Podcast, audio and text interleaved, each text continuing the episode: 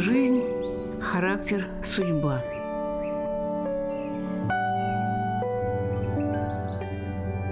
Биографию Иосифа Бродского читает Андрей Шимко.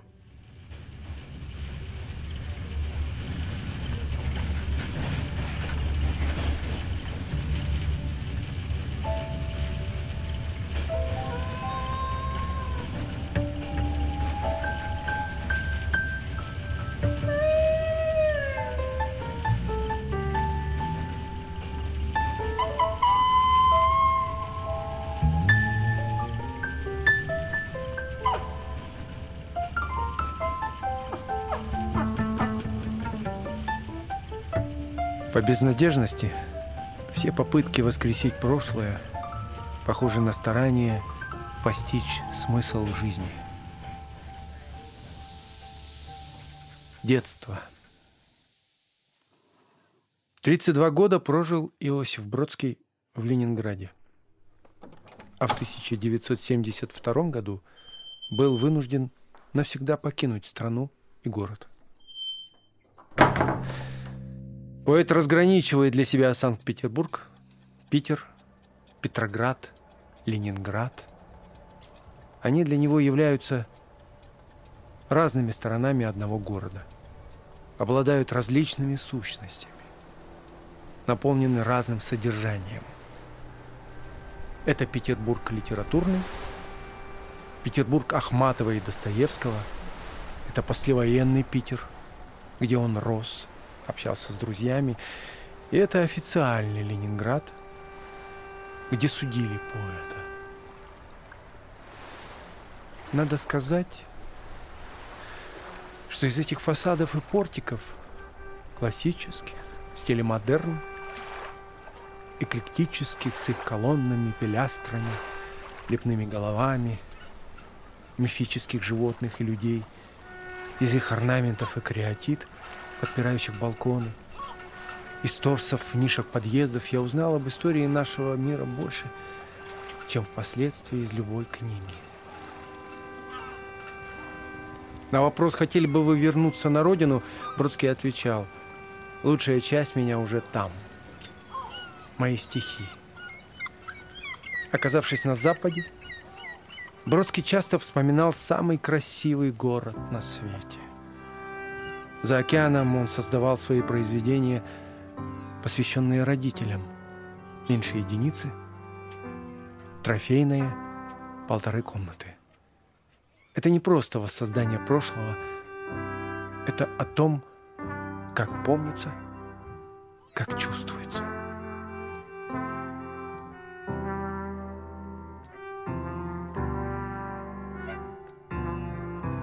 В эссе «Меньше единицы» мы читаем. Для начала я должен положиться на мою метрику, где сказано, что я родился 24 мая 1940 года в России, в Ленинграде. Первый год жизни до начала Великой Отечественной войны Бродский жил с родителями в доме на углу обводного канала и проспекта Газа Старопетерговского. Во время войны в этот дом попала бомба. И Бродский с матерью переехали на Рылеева-2, в дом за Спасо-Преображенским собором. Потом была эвакуация в Череповец, где Мария Моисеевна работала переводчиком в лагере НКВД. В конце 1944 года они возвращаются в Ленинград. Если кто-то извлек выгоду из войны, то это мы – ее дети. Помимо того, что мы выжили, мы приобрели богатый материал для романтических фантазий. В придачу к обычному детскому рациону, состоящему из Дюма и Жюль Верна, в нашем распоряжении оказалась всяческая военная бронзулетка, что всегда пользуется большим успехом мальчишек. В нашем случае успех был тем более велик, что наша страна выиграла войну.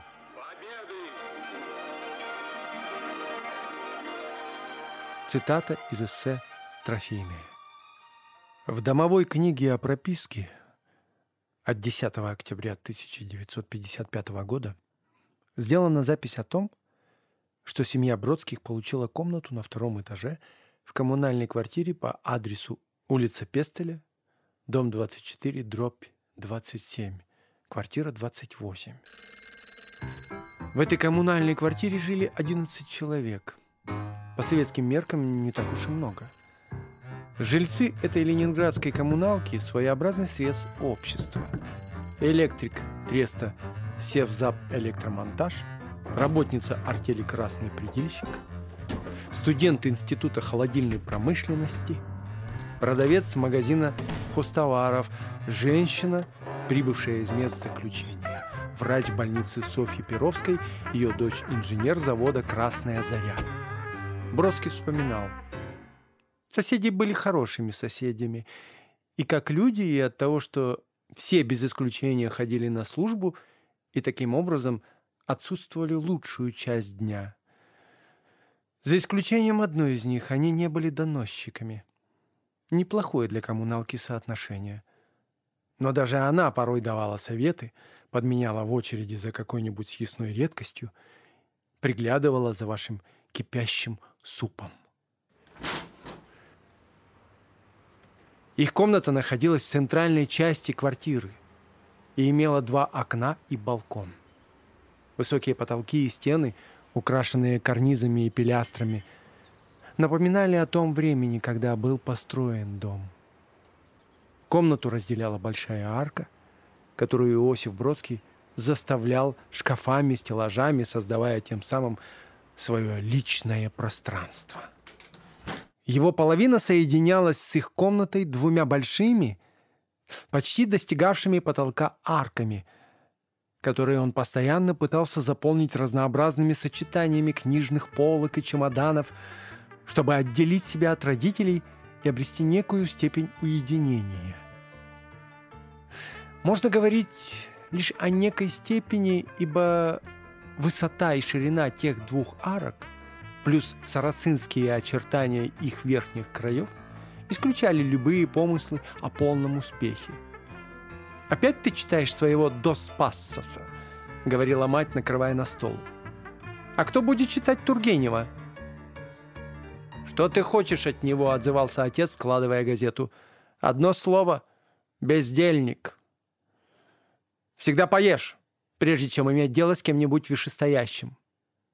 Начальником или офицером это придаст тебе уверенности. Подобно тому, как у других отмечает рост детей карандашными метками на кухонной стене, отец ежегодно в день рождения Бродского выводил его на балкон и там фотографировал. Александр Иванович Бродский был журналистом военным фотокорреспондентом. Он закончил географический факультет, а потом Институт красной журналистики. После войны работал в Центральном военном морском музее. Он повидал четвертую часть суши, обычное количественное определение территорий СССР и немало воды. Война началась для него в 1940 году – Финляндии, а закончилась в 1948 в Китае. В промежутке он экскортировал конвои в Баренцевом море, отстаивал и сдал Севастополь на Черном, примкнул, когда его корабль пошел ко дну к пехоте. Был отправлен на Ленинградский фронт и участвовал в прорыве блокады и сделал лучшие из виденных мною фотографий осажденного города сын фотографа Иосиф Бродский, и сам прекрасно фотографировал, и везде, где бы ни жил, окружал себя фотографиями. Мы благодарны черно-белой фотографии, ибо она дает волю нашей фантазии, нашей интуиции. Так рассматривание становится актом соучастия, подобно чтению. Сохранились фотографии дней рождения Бродского, проходившие уже без него. Каждый год в день рождения 24 мая в доме его родителей в полуторах комнатах по-прежнему собирались его многочисленные друзья отведать коронного блюда Марии Моисеевны – маринованной корюшки. Ежегодно в этот день Бродский звонил из Америки и разговаривал с каждым.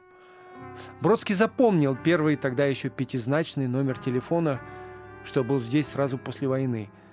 265-39.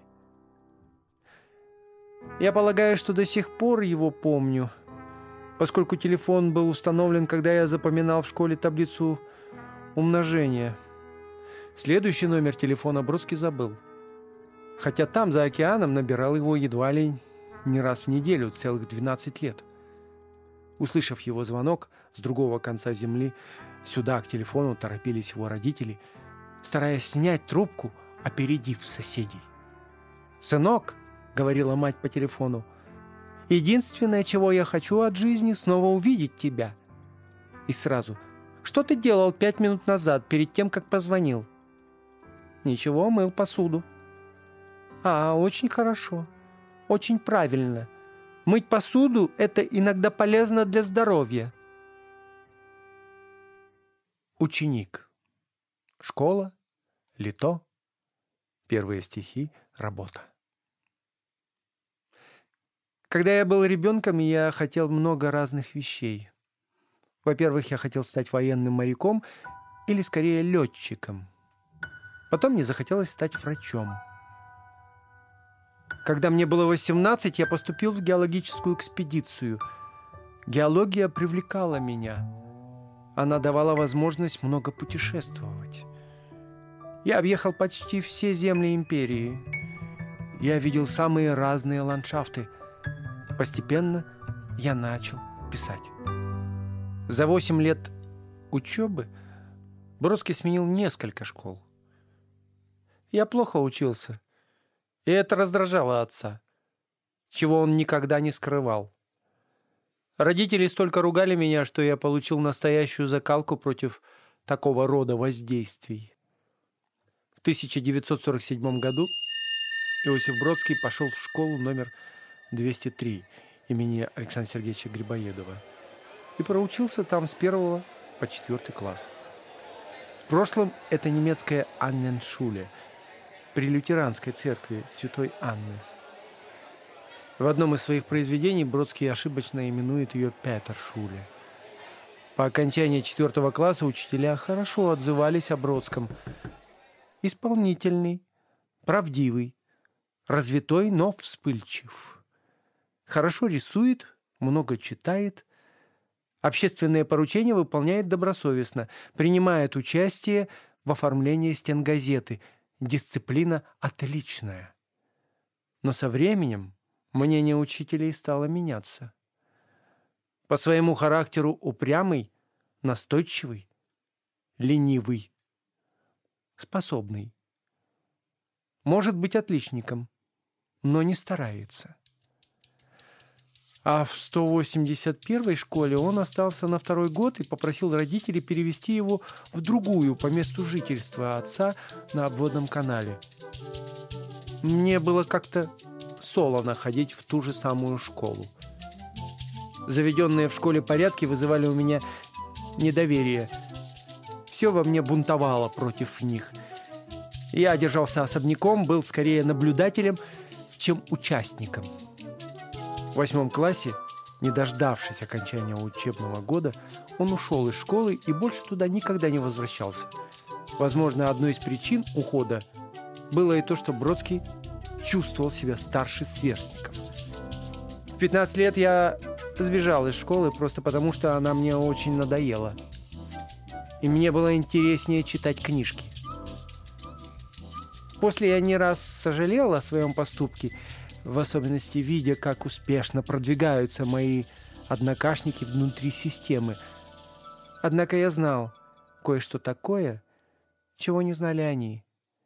В сущности, я тоже продвигался, но в противоположном направлении и забирался несколько дальше. Потом он начал работать. Был то фрезеровщиком на заводе, то кочегаром в бане – то матросом на маяке, то рабочим в геологических экспедициях. В то время геология привлекала многих. Геологические экспедиции принимали людей, у которых не было никакого специального образования, потому что нужна была просто рабочая сила – спины, руки, ноги. И на протяжении ряда лет многие из нас отправлялись в экспедиции в самые разные части страны. И это тоже был некий общий объединяющий опыт. Ходит дядя за рудою, путь у дяди долог-долог. Этот дядя с бородою называется геолог. Иосиф Бродский «Рабочая азбука». С 1957 по 1962 год Иосиф Бродский участвовал в пяти геологических экспедициях. Впервые летом 1957 года он едет работать на север Архангельской области, в район Белого моря. В следующем году вновь отправляется в Архангельскую область, в село Малашуйка и поселок Перша-озеро. А летом 1959 года едет в Восточную Сибирь на Алданский щит. Очень хорошо помню те времена, когда я работал в геологических партиях. Много времени я провел в отдаленных лесных районах, называемых тайгой в Восточной Сибири. Там водились волки и медведи, и лишь однажды я встретил в лесу человека и был в большем испуге, чем если бы встретил зверя. Из интервью Ан-Мари Брам. Муза в изгнании. Летом 1960 года вместе с Георгием Гинзбургом Восковым Бродский ездил в путешествие на Тяньшань. Гинзбург Восков в своих дневниках писал «Ночевали в квартире ученого-энтомолога. Пересекали хребет Кунгея-Алатау, захватив долину реки Чилик. Иосиф дважды тонул. Один раз в Снежнике, другой в горной речке. Пытаясь обойти скалу, которая находилась в воде – Вышли на город Прижевальск. Провели неделю на берегу озера Иссык-Куль, недалеко от маяка. Далее на грузовом буксире проехали по озеру Иссык-Куль до селения Рыбачье. Отсюда на автобусах до города Джамбул, потом в Чимкент и Ташкент. Отсюда поездом на Самарканд, Бухару, Ашхабад, Красноводск. Далее переплыли на пароходе-пароме в город Баку. Отсюда Иосиф вернулся в Ленинград – где лежал на диване целый месяц. В июне 1961 года Бродский отправился в якутскую экспедицию, но на полпути передумал и вернулся обратно в Ленинград. По собственным словам Бродского, стихи он начал писать в 18 лет. Он участвовал в поэтических вечерах, выступал в литературных объединениях и пытался печататься в журналах. В 60-х годах Иосиф Бродский по просьбе ленинградского журнала «Костер» перевел одну из самых известных песен группы Beatles «Yellow Submarine». Он рассказал об этом в интервью Соломону Волкову. Вообще-то я всерьез отношусь к этим делам. По-английски это может быть очень интересно. А тексты, написанные Джоном Ленноном, и Полом Маккартни совершенно замечательные. В нашем славном городке жил один моряк седой. Он бывал в таких местах, где живут все под водой. И немедленно туда мы поплыли за звездой, и в подводной лодке там поселились под водой. Есть подлодка желтая у нас, желтая у нас, желтая у нас — мы живем внутри воды, нет ни в чем у нас нужды. Синь небес и сильный зной подружились желтизной. В апреле 1972 года Иосиф Бродский по заданию той же редакции поехал в Армению и жил в доме профессора биофизики, доктора биологических наук Сергея Мартиросова. В своих мемуарах Сергей Мартиросов вспоминал о днях, проведенных с Бродским – Ему было хорошо у нас, однако предстояло решать вопрос об отъезде на Запад. Поэтому Ой, как не хотелось возвращаться в Питер.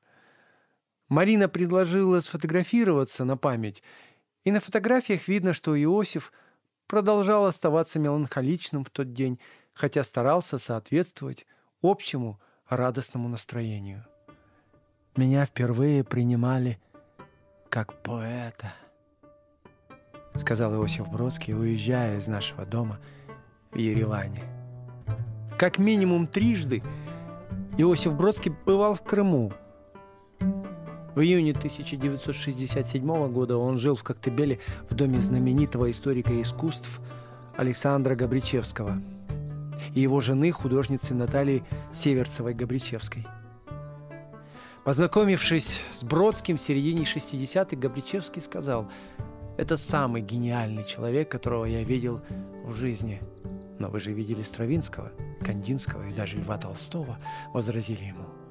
На что Габричевский невозмутимо повторил, «Это самый гениальный человек, которого я видел в своей жизни». Следующая поездка состоялась в декабре 1968 года на этот раз в Гурзуф. Поэт живет в доме Бориса Викторовича и Ирины Николаевны Томашевских, читы филологов и литературоведов. В доме Томашевских побывал в гостях, наверное, весь культурный слой нашего Серебряного века.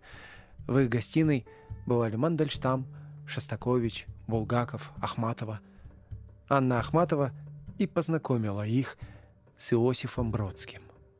В октябре 1969 года Иосиф Бродский вновь приехал в Коктебель по путевке Литфонда, которую для него достал кто-то из друзей писателей. Остановился в доме творчества Коктебель, но побывал и в доме Габричевских. Александра Георгиевича уже не было в живых, его вдова Наталья Алексеевна рада была Иосифу и пригласила его на ужин. Во время пира залетела к ним неугомонная оса. Иосиф стал махать руками и загнал осу прямо за пазуху Натальи Алексеевны, которой с трудом удалось осу при гостях извлечь.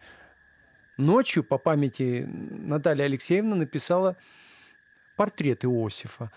Она никогда не писала с натуры, а на следующее утро Иосиф вывел печатными буквами свой стишок на обратной стороне этого портрета.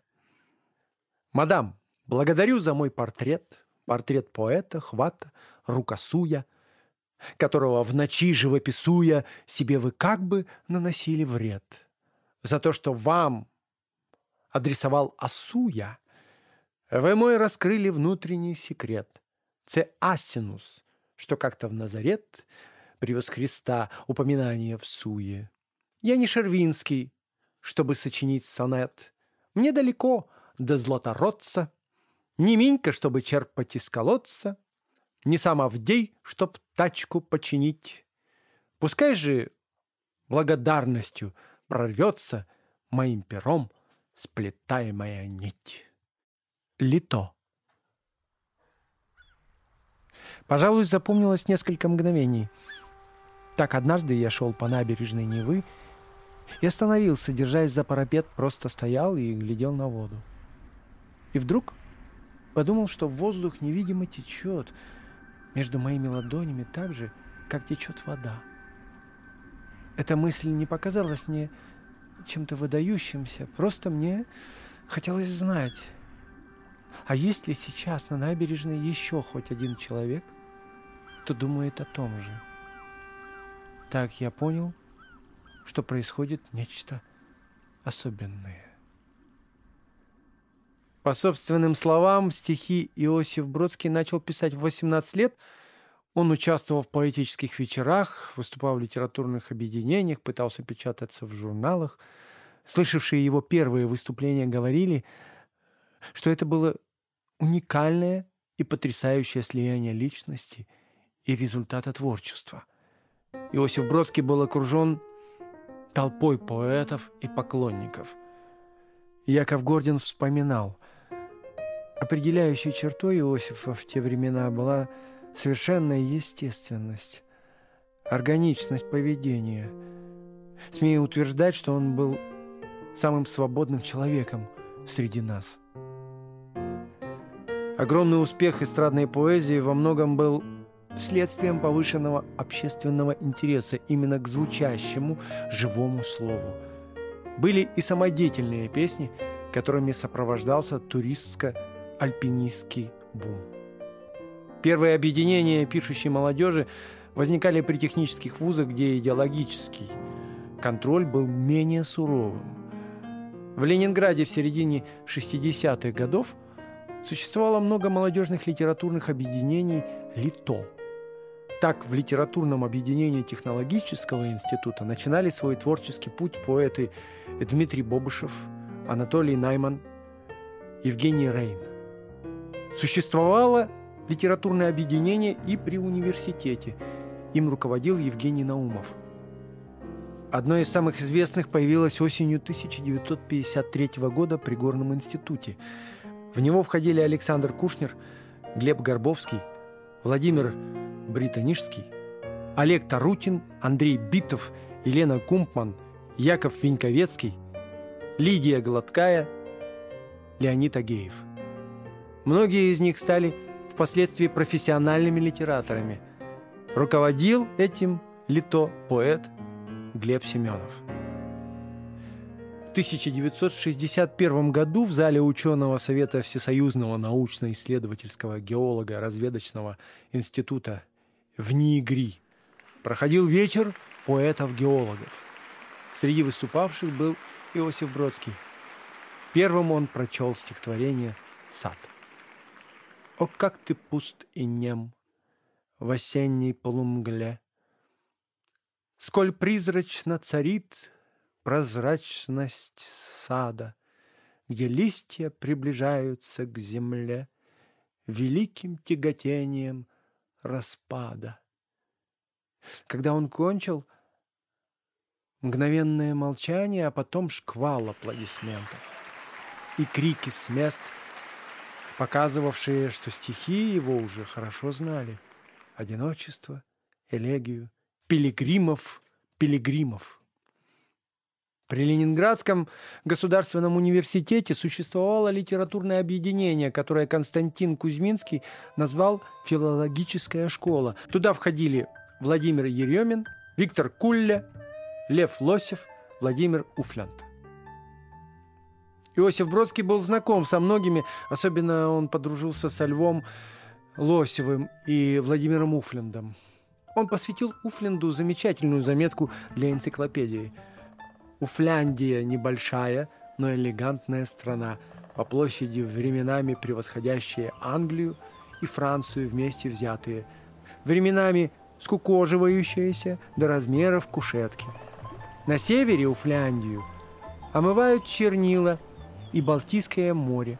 На юге громоздятся величественные ассоциативные цепи ленивых гор.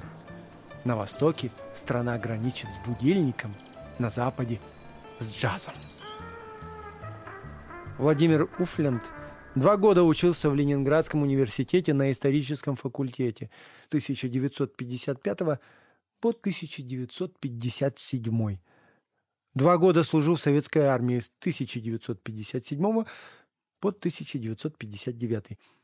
Четыре месяца сидел в тюрьме, работал кочегаром и завхозом в географическом обществе. Выставлял свою графику в Эрмитаже, писал и пишет для детских изданий и для сцены. Этот человек, умеющий все, однажды соткал гобелен, сказал Лев Лосев. Он печатался в сам издате в том числе в синтаксисе Александра Гинзбурга. Первое издание его стихов вышло в США в издательстве «Ардис» в 1978 году. На родине публиковаться начал только с 1990-х годов. Стиль Уфленда отличает неизменное чувство юмора, граничащее с гротеском, оригинальные рифмы и уникальная тональность лирики. По мнению Кузьминского, Никто не знает русский язык лучше, чем Бродский и Уфлянд. Владимир Уфлянд придумал для Бродского целую страну. Бродский создал почти всемогущую страну Бродского – Бродленд, Бродсковию – или страну бродячих русских людей, бродячих в поисках смысла жизни по всему пространству Вселенной. Иосиф Бродский очень любил Уфленда как поэта и друга, регулярно называя его в интервью замечательным и особо дорогим. Петр Вайль вспоминал, «Ни раз, ни два и ни три я был свидетелем такого. Бродского просили что-нибудь почитать, а он отвечал, «Давайте я лучше почитаю Уфленда». Ахматова. Все касающееся Ахматовой – это часть жизни. А говорить о жизни все равно, что кошке ловить свой хвост. Невыносимо трудно. Когда они познакомились, Бродскому было 21 год. Ахматова старше его ровно на полвека. 7 августа 1961 года Евгений Рейн привез Иосифа Бродского в Комарова к Ахматовой на ее дачу, которую сама Анна Ахматова называла будкой. Это имя не значило для меня тогда почти ничего. Во-первых, я вообще удивился, что она еще жива. Поскольку я собирался говорить с ней, я заблаговременно прочел два или три ее стихотворения, но это мало что дало. Когда мы встретились, я увидел только очень привлекательную, величественную женщину. Но вначале до меня как-то не доходило, с кем я имею дело. Она знала какие-то мои стихи, я показал ей некоторые другие, получил похвалы, но похвалы меня не особенно интересовали. И только однажды, после трех или четырех посещений, когда я возвращался оттуда поздно вечером на электричке, в битком набитом вагоне со мной произошло чудо. Я глядел в окно – было совершенно темно, так что я видел только наши отражения и стоящих в проходе людей. И вдруг я вспомнил какую-то ее строчку. Она как бы вспыхнула в моем сознании. И сразу все встало на свои места. После этого вечера наши встречи стали для меня совершенно необходимыми, чем-то вроде пристрастия, и я старался увидеть ее при любой возможности. Через два года они уже были близкими друзьями. Когда в Комарова в будку к Ахматовой приезжали молодые поэтессы из Ленинграда, гордые тем, что у них есть весь Бродский, Ахматова отвечала, «Всего Бродского у вас не может быть, весь Бродский у меня. Сейчас вот за водой пошел». Мы сидели у нее на веранде, где имели место все разговоры, а также завтраки, ужины и все прочее, как полагается. И Ахматова вдруг говорит. «Вообще, Иосиф, я не понимаю, что происходит. Вам же не могут нравиться мои стихи». Я, конечно, взвился, заверещал, что ровно наоборот, но до известной степени задним числом она была права. То есть в те первые разы, когда я к ней ездил, мне, в общем, было как-то не до ее стихов. Я даже и читал-то этого мало.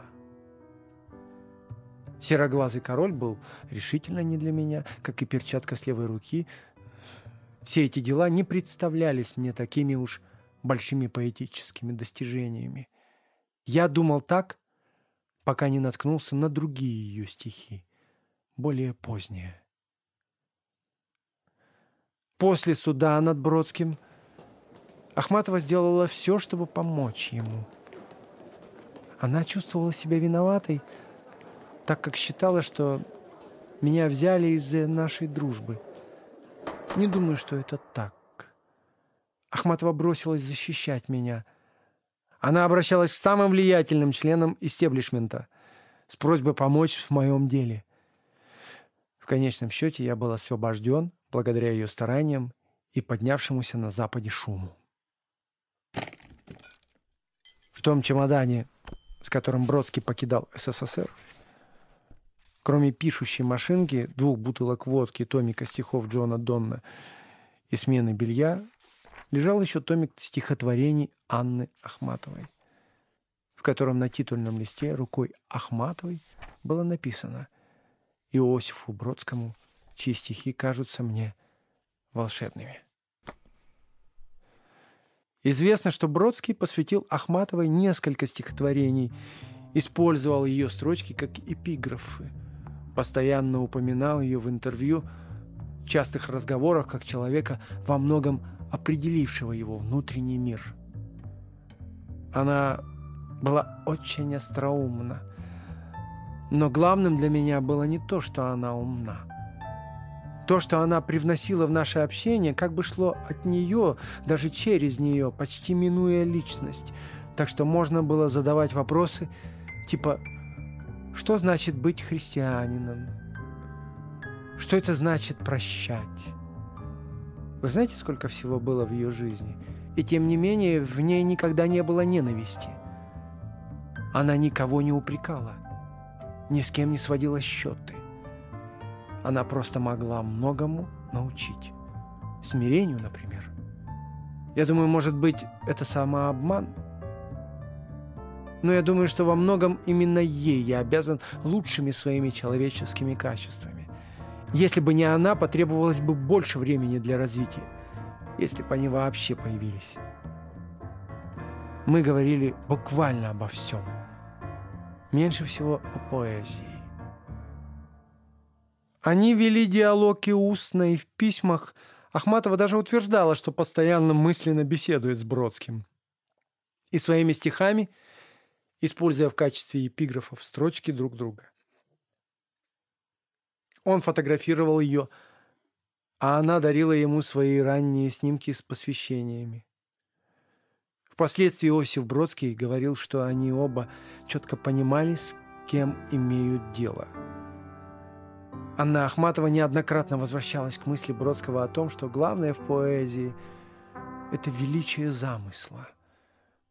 Из чего же он, человек, состоит? Из времени, пространства, духа? Писатель, надо думать, и должен, стремясь воссоздавать человека, писать время, пространство, дух. В 60-е годы самым, наверное, сильным центром притяжения литературной молодежи Ленинграда была Анна Ахматова. В ее комаровской будке постоянно находился кто-нибудь из молодых поэтов из Ленинграда, Москвы или глубинки – она часто читала вслух неопубликованный тогда «Реквием», исторические элегии, фрагменты поэмы без героя. Оттуда эти стихи, нередко перепечатанные энтузиастами по памяти, со множеством искажений и ошибок, расходились по всей стране. Особенно высоко Анна Ахматова ценила творчество четверых молодых поэтов – Иосифа Бродского, Дмитрия Бобушева – Анатолия Наймана и Евгения Рейна. Она была для них не только литературным, но и нравственным, духовным авторитетом. Анатолий Найман вспоминал. Ахматова учила нас не поэзии, не поэтическому ремеслу. Ему тоже, но походя. И кому было нужно, тот учился. Это был факультатив. Она просто создавала атмосферу определенного состава воздуха. Дмитрий Бобышев посвятил памяти Анны Ахматовой стихотворение «Все четверо». И на кладбищенском кресте гвоздейма душа прозрела.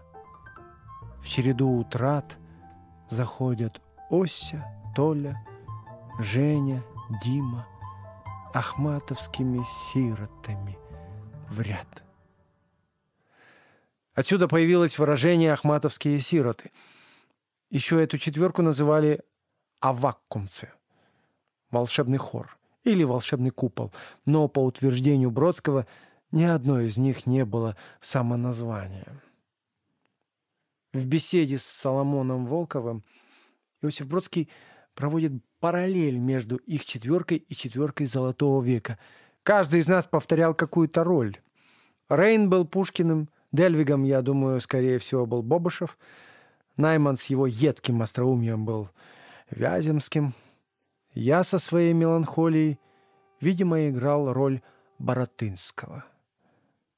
В 1989 году в Бостоне в Театре поэзии Иосиф Бродский устроил вечер, посвященный столетию со дня рождения Анни Ахматовой. на который были приглашены российские артисты и писатели. Приехали из Москвы Анатолий Найман и Алла Демидова. Бродский прочитал стихотворение на столетие Анны Ахматовой. Страницу и огонь, зерно и жернова, Секиры острие и усеченный волос. Бог сохраняет все, особенно слова, Прощения и любви, как собственный свой голос.